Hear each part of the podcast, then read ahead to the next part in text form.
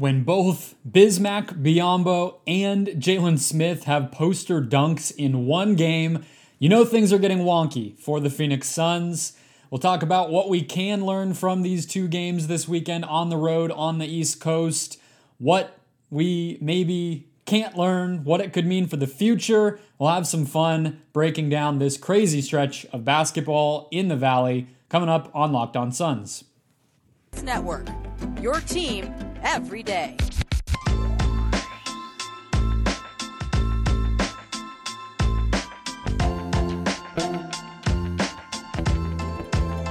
We are back. This is Locked On Phoenix Suns. We are part of the Locked On Podcast Network, and I'm your host, Brendan Kleen. Covering the Suns the past 5 seasons as a credentialed media member, a contributor at Suns.com as well as Dime Magazine. Hello, happy Monday. Thank you for making Locked On Suns your first listen every single day. The best way to support the show is exactly what you are already doing, so a big thank you for that. That is to watch and to listen. So welcome to the YouTube channel. Welcome on Spotify, Apple, wherever you are listening. Thank you for doing that again. And the best way beyond that is to hit that subscribe button right below you, right above you, wherever it may be. Maybe look over at your phone, click in, unlock it, hit subscribe, hit follow, and join along for the ride. We're here every day, and we have a lot to talk about. So let's get right to it. 123-108 Suns loss to the Boston Celtics on Friday, followed up with a massive spanking of the Charlotte Hornets here on Sunday night a few moments ago. As I'm recording this, 133-99. And obviously, as the scores indicate, a tale of two games. In the first game, Boston's bench and shooting just really guided them. They shot 54% from the field, but most importantly, they were 37% from deep. Josh Richardson, Romeo Langford, Peyton Pritchard just lit them up. They scored 46 points off the bench compared to, in the competitive part of the game, single-digit bench points for the Suns. Obviously, Marcus Smart and Jaylen Brown and everybody. It just, everything was clicking for the Celtics, and the Suns were never quite able to get their arms around things in that game. Early game, 11 a.m. local time, 1 a.m. or 1 p.m. Boston time. They cut it to 12, I believe, in the third quarter, and then Boston just blew it back open, and they were never able to cut it. They were never able to really get within striking distance. Phoenix, Jalen Smith in that game, 5 fouls, so they had to play Emmanuel Terry a lot. They had to go incredibly small quite a bit with Ish Wainwright. So sort of a worst-case scenario game, followed by, on Sunday, a best-case scenario game. Jalen Smith, not in foul trouble, has an incredible performance, 19 and 12 for him, continues to just rack up double-doubles with his energy and the open shots that he's getting. And most importantly, the three-point shot, the three ball just completely came alive for the Suns, and 17 of 41 for them. It's where I want to go. It's where I want to go with these thoughts, because if there's anything that I think ties these two games together with how different they really were, it's the importance of shooting and the fact that frankly, first and foremost, it decides a ton of games in the NBA these days. I mean, that's the reality. And this weekend was sort of a gut check for that for the Suns. You cannot severely lose the three-point battle in a game and expect to win. You can lose it here and there, but for the most part, you're going to need to equal or improve upon your opponent's three-point percentage to be competitive with them and beat them. I mean, Chris Paul maybe knows that better than anybody with the way that the Houston Rockets fell by missing those 27 in a row. It's just really hard to dig yourself out of that hole if it gets there, and that's what happened on Friday morning. 31% for the Suns, 37% for the Celtics, and the Suns actually made one more three, but when you just miss 24 shots like that, you allow the opponent to capitalize, you allow the opponent to control the pace of the game, and you allow your opponent to constantly be attacking a defense that is not set, and that's what we saw. On the other end, of course, the Suns lit up the basket on Sunday. And I think that's obviously that's closer to what we should expect to see from this team. And that's kind of the most exciting part of this thing. Yes, Jalen Smith caught a pass on the roll from a quick side pick and roll in transition from Chris Paul and ended Mason Plumlee's life. And of course, we will talk about Jalen Smith later on. We will also talk about the other posterizer in this game, which was Bismack Biyombo, who made his sudden debut after, on the last time I talked to you guys, we didn't even know if he was, we didn't even know he was on anybody's radar in the NBA. And now here he is getting a nice dunk of his own in traffic to the tune of 11 points and 6 rebounds, a plus 19 for Biyombo. So nice little coming out party for him on his former home floor where he played for several seasons in Charlotte. We'll get to all of that. But the three-point shot, it's going to look more like this for the Suns than it will what happened on Friday. And that should be, everybody should be getting up and clapping about what we just saw them do to put the beat down on the Charlotte Hornets. That game is not out of the ordinary for the Suns, and that's what's so exciting about it. You even consider that Devin Booker was only 3 of 9. Chris Paul was only 1 of 3. It was really the role players who just completely ate tonight. Cameron Johnson, 3 of 6. Mikael Bridges, 3 of 5. Cameron Payne, 2 of 4. Landry Shamet, 5 of 8. They took 41 of these shots. They got 36 assists, 16 of those coming from Chris Paul. This, to me, is exactly the type of thing you could imagine happening in the first round of the playoffs, because last year was such a fluke with the Lakers being there and suddenly healthy early in that series, and one of the more random and crazy first-round opponents that you can imagine in the NBA ever for a healthy Lakers squad, the defending champions, to be a first-round opponent. The Suns are going to face a pretty mediocre to bad team relative to them, and the Western Conference being pretty weak at the bottom this year.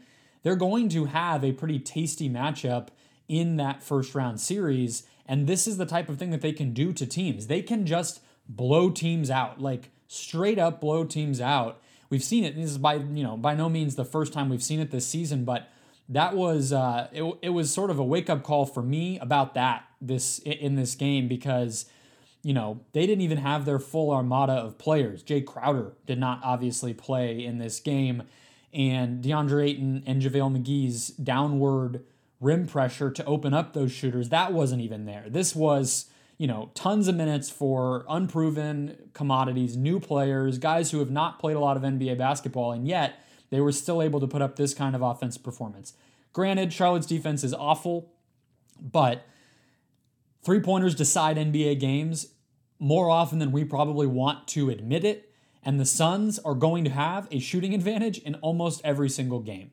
That's the bottom line. This weekend was a reminder of how important that is and why it's important for the Suns to focus on getting their shooters open and getting them in rhythm and playing them as much as possible, and what they can do when all that happens. So we'll talk about the other stars of the show. As I said, Jalen Smith, Bismack Biyombo. We cannot leave anybody out. It was a fun game. It was a crazy game. It was a crazy weekend, frankly. So I want to talk about Bismack Biyombo, but first, another of my favorite alliterative double B phrases, and that's Built Bar.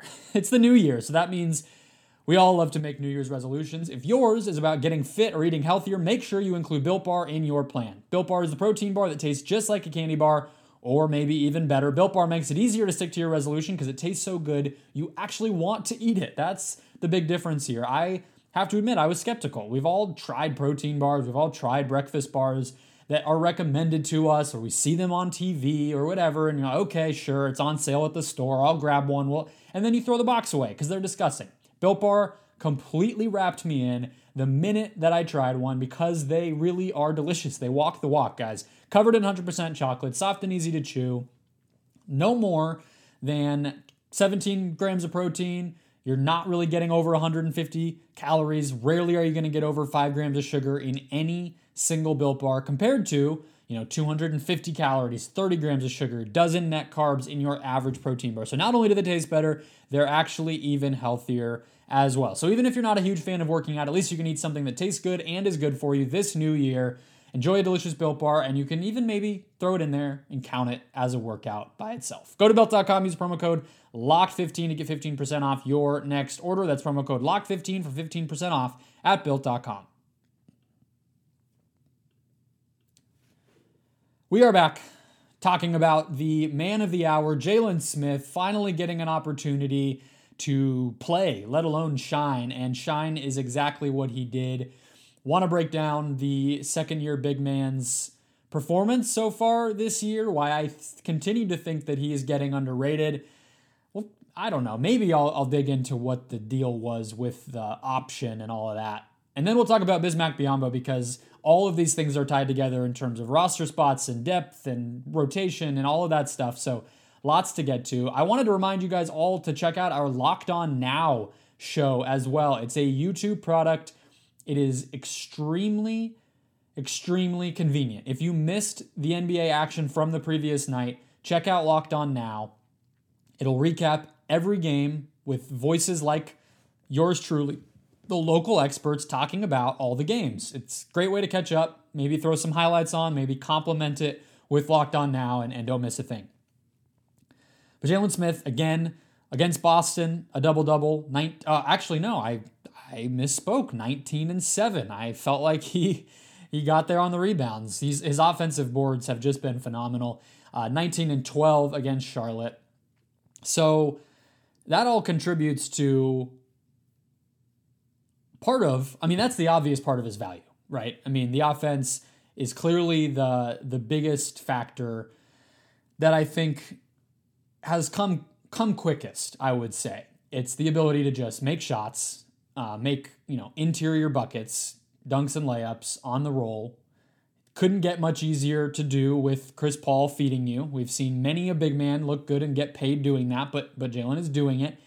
Not just the poster dunk, but all sorts of different ones inside. And then, of course, the offensive glass. And that's the place. I mean, the rebounding was the number one probably best thing about him from the moment that we ever saw him at Maryland in his freshman year, and then he improved upon that in his sophomore year. And if you're building a case about him and what was going to work in the NBA, you probably were not going to say many things before you started mentioning his rebounding because it was so off the charts good. So that's not necessarily a surprise, but it's still worth mentioning. He's rebounding 17% of opponent misses so far this season. That's astronomical. I mean, that would be the top of the top in the NBA if it were to be, something he actually did for a full season. Now, I don't anticipate that. You get into a scouting report, basketball goes back to normal, and you're not playing against backups and whatever. And some of the stuff that's going on now would not sustain, but nevertheless, it's pretty incredible, and it's not just from this stretch. It's for his whole season. He's played, outside of this stretch as well. But just for reference, Steven Adams this season is at 17.1% offensive rebounding. Now, Jalen Smith doesn't count because he hasn't played enough, but that's, league-leading type of stuff. On the other end, I think the number one thing that stands out is the shot blocking, and that, once again, is another thing that stood out for him at Maryland and was one of the things that made him such a fascinating prospect. So I guess as I'm talking through that, nothing here is particularly surprising, right? This is not a situation where he's doing something new and this and that. He's just getting the job done, and that's totally fine. But when you dig into the advanced numbers, it actually shows he's playing pretty well. He's exceeding what I think anyone is talking about him like. So estimated plus minus, which is Dunks and Threes, a subscription site that I don't have a subscription to, but they do have this stat available for free for just this season only, which is helpful for us because he's really only played this season. And he is at a plus 0.3, which means by this metric, he's a little better than average, which is far from the way that I think most even Suns fans are still talking about this guy. He also is a plus 0.5 in box plus minus, which, if you remember, he's played almost the same exact amount of minutes this season as he did last season. And last year, he was at a negative 6.1 box plus minus, even in garbage time against, backups in complete non-competitive situations. He still was a minus 6.1. So that should show you that the improvements that we might feel like he's making are actually real. Now, in these games, I would say we kind of got the whole package. Like, yes, he got into foul trouble. Yes, he really struggled to, consistently defend the rim and defend the paint and be in position. But at the same time, again, he made his shots. He's shooting almost 60% from 2-point range this year. He's shooting 63% from 2-point range this year. So I think we saw the good and the bad, but I think what we have to just kind of be honest with ourselves about is the good outweighs the bad more often than not. If you just are looking at what he's being asked to do, which is to give energy to, execute a drop defense by standing as near to the basket as he can get away with and just protecting the rim. And on offense, finish what's there, rebound if you can on the offensive glass, ideally make some threes, but even then he's not really taking a lot. If you use that metric, that rubric, he's playing well. I mean, he's doing that. And I think part of it is there's people who still want to judge him from being the 10th overall pick, which has always been a little bit puzzling to me because we all sort of unanimously felt like that was a reach at the time. So the idea that we should treat him like the 10th overall pick in terms of how we judge his performance when we also thought he was a reach doesn't make a lot of sense. If anybody's to blame for reaching for a guy who is a little bit of a project, isn't a very polished player, and has a long way to go as a pro, it would be the front office who drafted him, not him. He didn't make himself be overdrafted or picked a little bit higher than expected. That's not on him. So the idea that we should hold that against him doesn't make any sense to me. And then the other thing I think is like, holding him to the standard of being on this team, like the idea that he is going to be a positive piece when the rest of the roster around him is a championship caliber roster doesn't make a lot of sense to me either. When the other guys out there who are the alternatives to him are DeAndre Ayton and JaVale McGee and even Frank Kaminsky. Yeah, I mean, Jalen Smith's going to look not great because he's not a veteran player and he doesn't have the, even if you think back, like, Ayton and McGee and Kaminsky were all lottery picks. Like those are all guys who had the physical skill and talent to who they should be better than him, right? I mean, it's all sort of like, I don't really know if we're using a fair status quo to judge him against and if we're setting a fair standard. So that all brings to me the idea of whether he has actually earned a spot in the rotation or at least the opportunity to keep earning minutes versus this idea that was brought up by Adrian Wojnarowski when the Suns signed Bismack Biyombo to a two-way deal, which is that they potentially could want to keep him, Biyombo, for longer. So let's dig into the big man's debut for the Suns. Again, a very surprising performance for Biyombo, 11 points and 6 rebounds, and looked right at home in the NBA. So let's get all of that going right after a quick break. 11 points and 6 rebounds in 18 minutes, a bench high plus 19 for Mr. Bismack Biyombo in his Suns' debut. The former Charlotte Hornet twice over. He was a Bobcat, actually, I believe, during that horrible franchise NBA record, worst winning percentage team. And then, if you all remember, he broke out for the Toronto Raptors and then got a really, really big contract. That is unfortunate because I think it clouded our ability to really kind of accurately judge him. But on the downside of that, he is undersized for a center. He is 6'8". He obviously has no range as a three-point shooter. He's not somebody who's going to space the floor for you, not somebody who's going to really post up for you. He can nail some mid-range jumpers, but really, again, not really what you want him to do. Not much of an athlete, so that's where the liability and the limitations start to come in. He is a fantastic rebounder on like a per-minute basis, and we saw that today. With him and Jalen Smith out there, the Suns, were able to lean into that as a real strength, and then you throw in the fact that somehow Cameron Johnson has been getting on the offensive glass. 3 apiece for Jalen Smith and Bismack Biyombo in this game. And then Cameron Johnson has 5 across the past 2 games himself. And the Suns have been in double digits on the offensive glass 2 games in a row.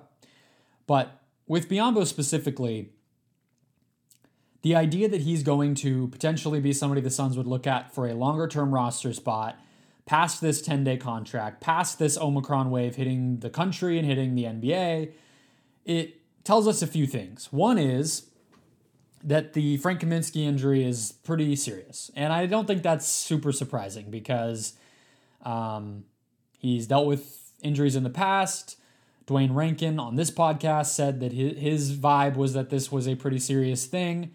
And he's already missed, double-digit games easily since he first went out, Kaminsky. So that's one. They feel like they need to replace that roster spot, which was already necessary because Dario Saric's roster spot was going to waste while he recovered from his ACL injury.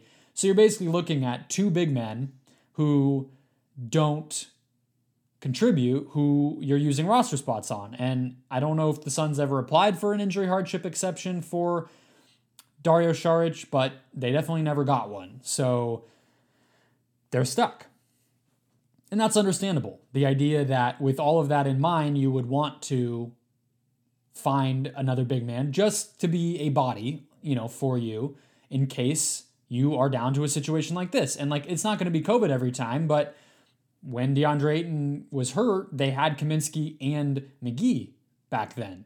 Now, if DeAndre Ayton was to go down, or even if JaVale McGee was to go down, you suddenly don't really have a backup center. So that urge is understandable.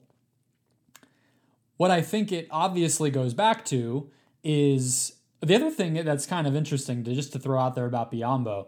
I mean, one is, yes, he's not really the rim, the high-flying rim-rolling threat, but I actually think he can do a little bit. He's not going to be a turnover machine if you give him the ball at the elbow and ask him to execute some of that stuff. I think he has been in enough competitive situations at this point where his hands aren't great. He's not an athlete again, but I don't think he's just going to be a complete klutz. I think he's a better center than Alfred Payton is as a point guard, as far as not making mistakes and being detrimental to your team. You can trust him to just go out there, Biyombo.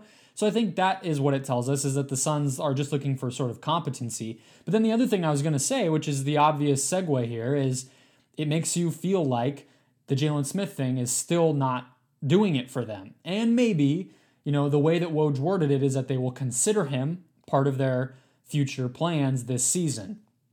Maybe what they're waiting for, the other sort of thing they have their eye on then, is what Smith looks like. So if he continues to put up double-doubles and the numbers tell us he's really making a neutral or positive type of impact for this team, maybe things change.